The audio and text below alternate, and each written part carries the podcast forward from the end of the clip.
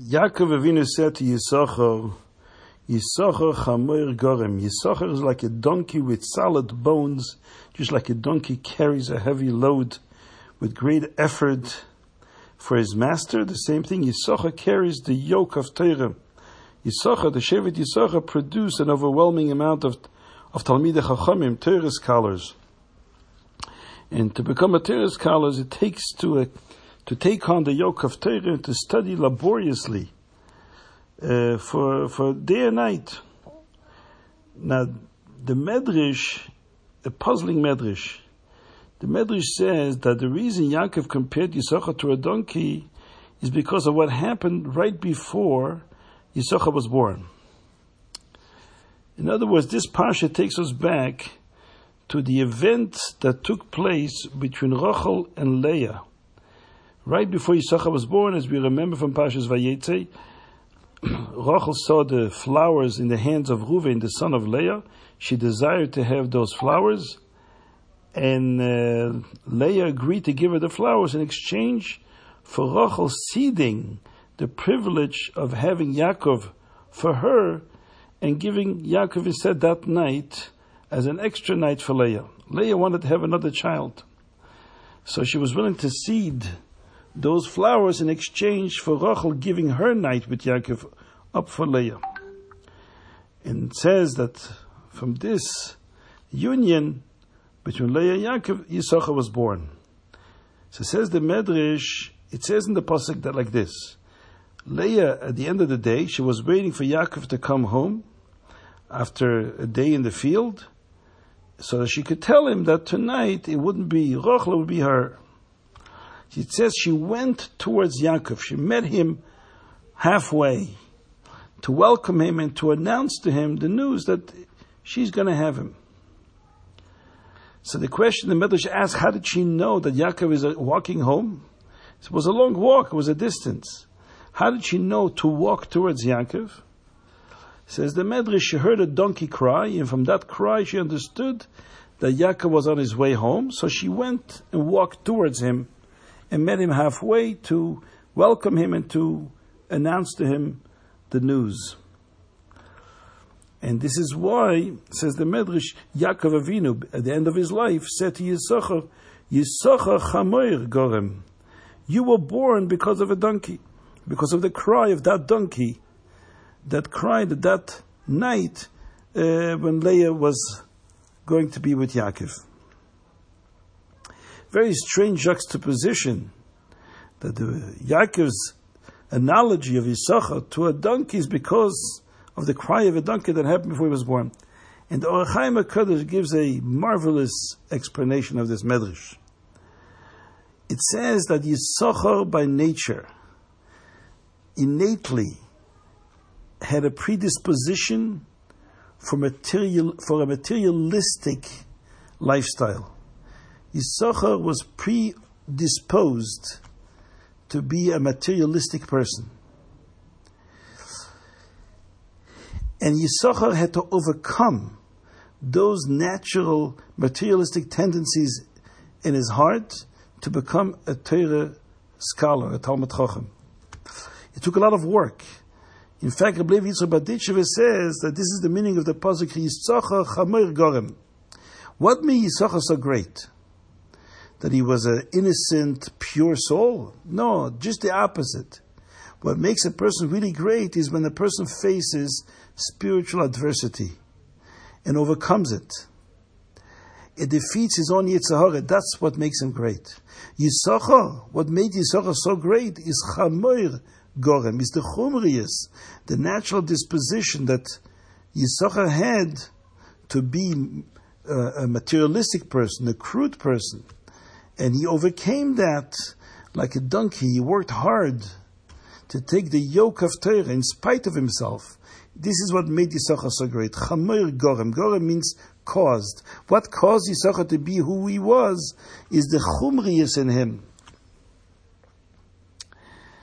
Says the Or HaChaim HaKadosh, this predisposition in Yisachar's soul, in Yisachar's heart, to be predisposed to a materialistic type of lifestyle, came as a result of Leah's bargaining with Rachel, trying to get Yaakov for her that night. This type of conversation, says the Ohr HaChaim HaKadosh, gives at least the appearance of being somewhat spiritually distasteful. To bargain the, this type of connection and, and activity uh, openly with, his, with her sister uh, was, uh, as he says, uses very sensitive language. The Lemaris ayin, at least to the appearance of the eye, chutz mider he was outside the, the normal path of ethics and morality. And he says, because of that, because of those circumstances that surrounded the conception of Yisachar, that was somewhat marred with this slightly, at least apparent, um, distasteful circumstances, is why Yisachar developed this uh, disposition, natural predisposition uh, for materialistic pursuits. But Yisachar nevertheless overcame it. A person can overcome any tendency. And he overcame it, and because of that, he became the great Yisachar.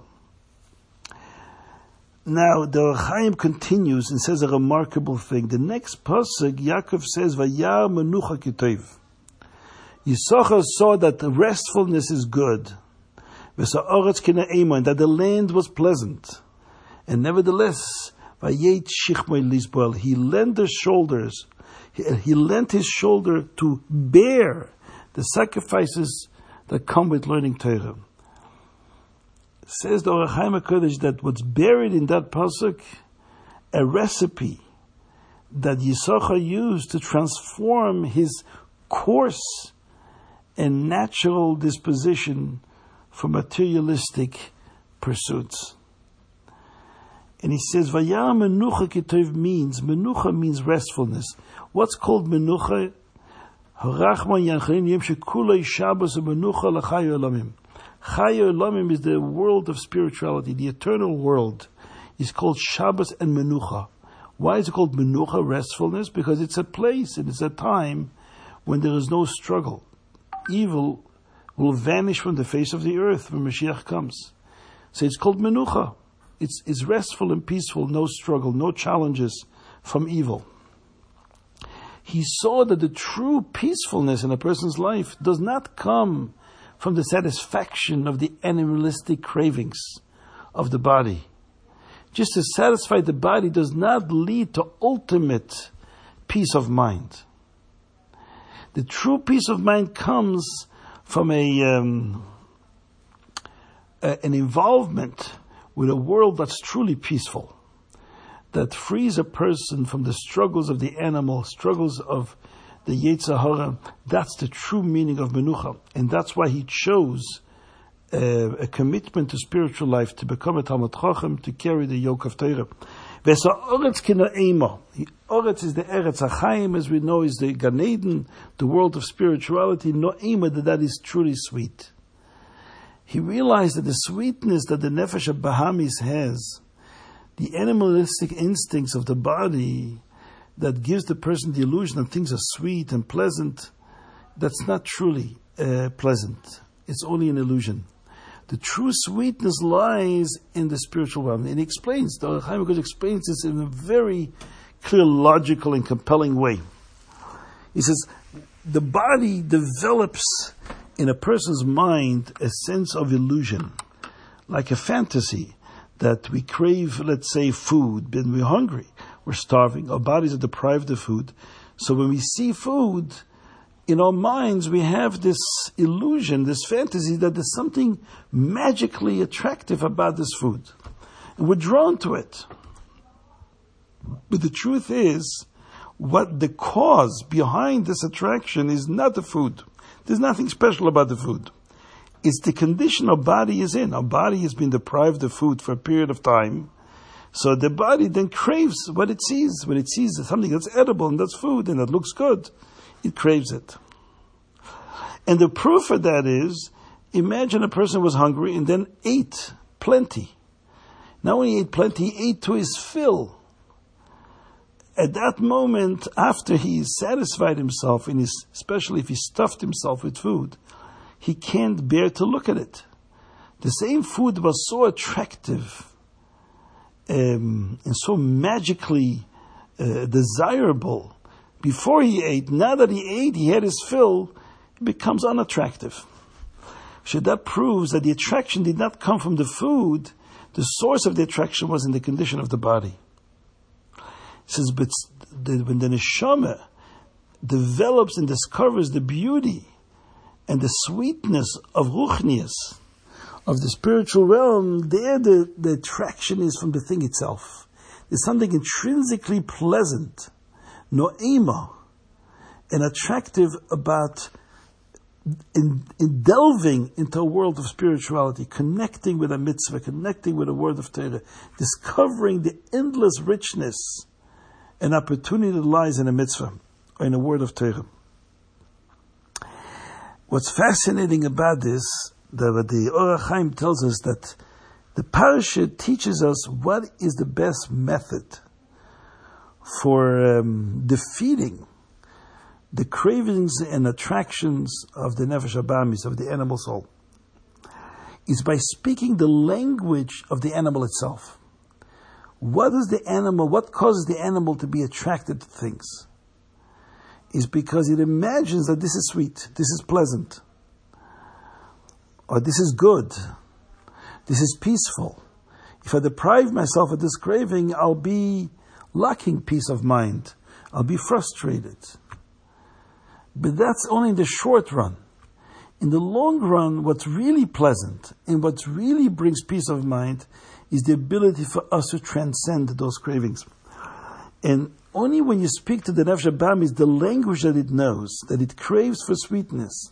As Chassidim used to say, if the Nefesh Abamis would know how sweet godliness, Elokus is, he would, instead of running to a sweet apple, he would be running to daven and to learn to do mitzvahs.